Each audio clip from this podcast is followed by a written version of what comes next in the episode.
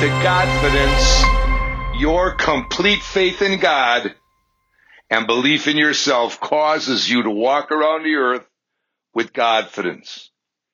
You know that Jesus said to all of us, I won on the cross all authority on the earth. Now, can I tell you something? If a police officer weighs 110 pounds or is six foot 10 and weighs 300 pounds and they put their hand up, I stop my car. Why is that? Because I respond to their authority. Because if I don't, I'm going to jail. Well, see, Jesus gave you and I authority over the devil.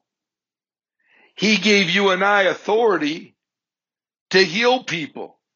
He didn't say you're supposed to wait until a healing pastor comes to your church. He said, no, you lay hands on the sick and they will recover. He said, you cast out the devil from people and the devil will come out of them. See, you got the authority over the devil.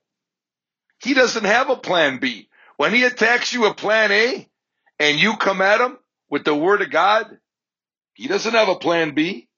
See, you got to remember the devil's a fallen angel. Some of us are giving the devil way too much credit. We're giving him way too much credibility. He's a fallen angel. He really should be named by his real name, which is fear. The devil is an angel filled with fear. He's a fallen angel. That's all he is. But he's got one thing going for him. He's good at telling lies and he's good at deceiving people. But what does the scripture say? That at the end, we're going to shine a light on the devil and everyone's going to say, is that the worm that deceived the nations? See, the Bible says that Jesus came to destroy the works of the devil over you and I. And that's what he did. He told us to use his name. So if you have the authority to deal with the devil in your house, get him out of your house. Right? If you got challenges with your children because the enemy is messing around with them or your ex-wife or your neighbor, right? Or your boss, you're supposed to take authority over them. You're not supposed to pray to God about the devil.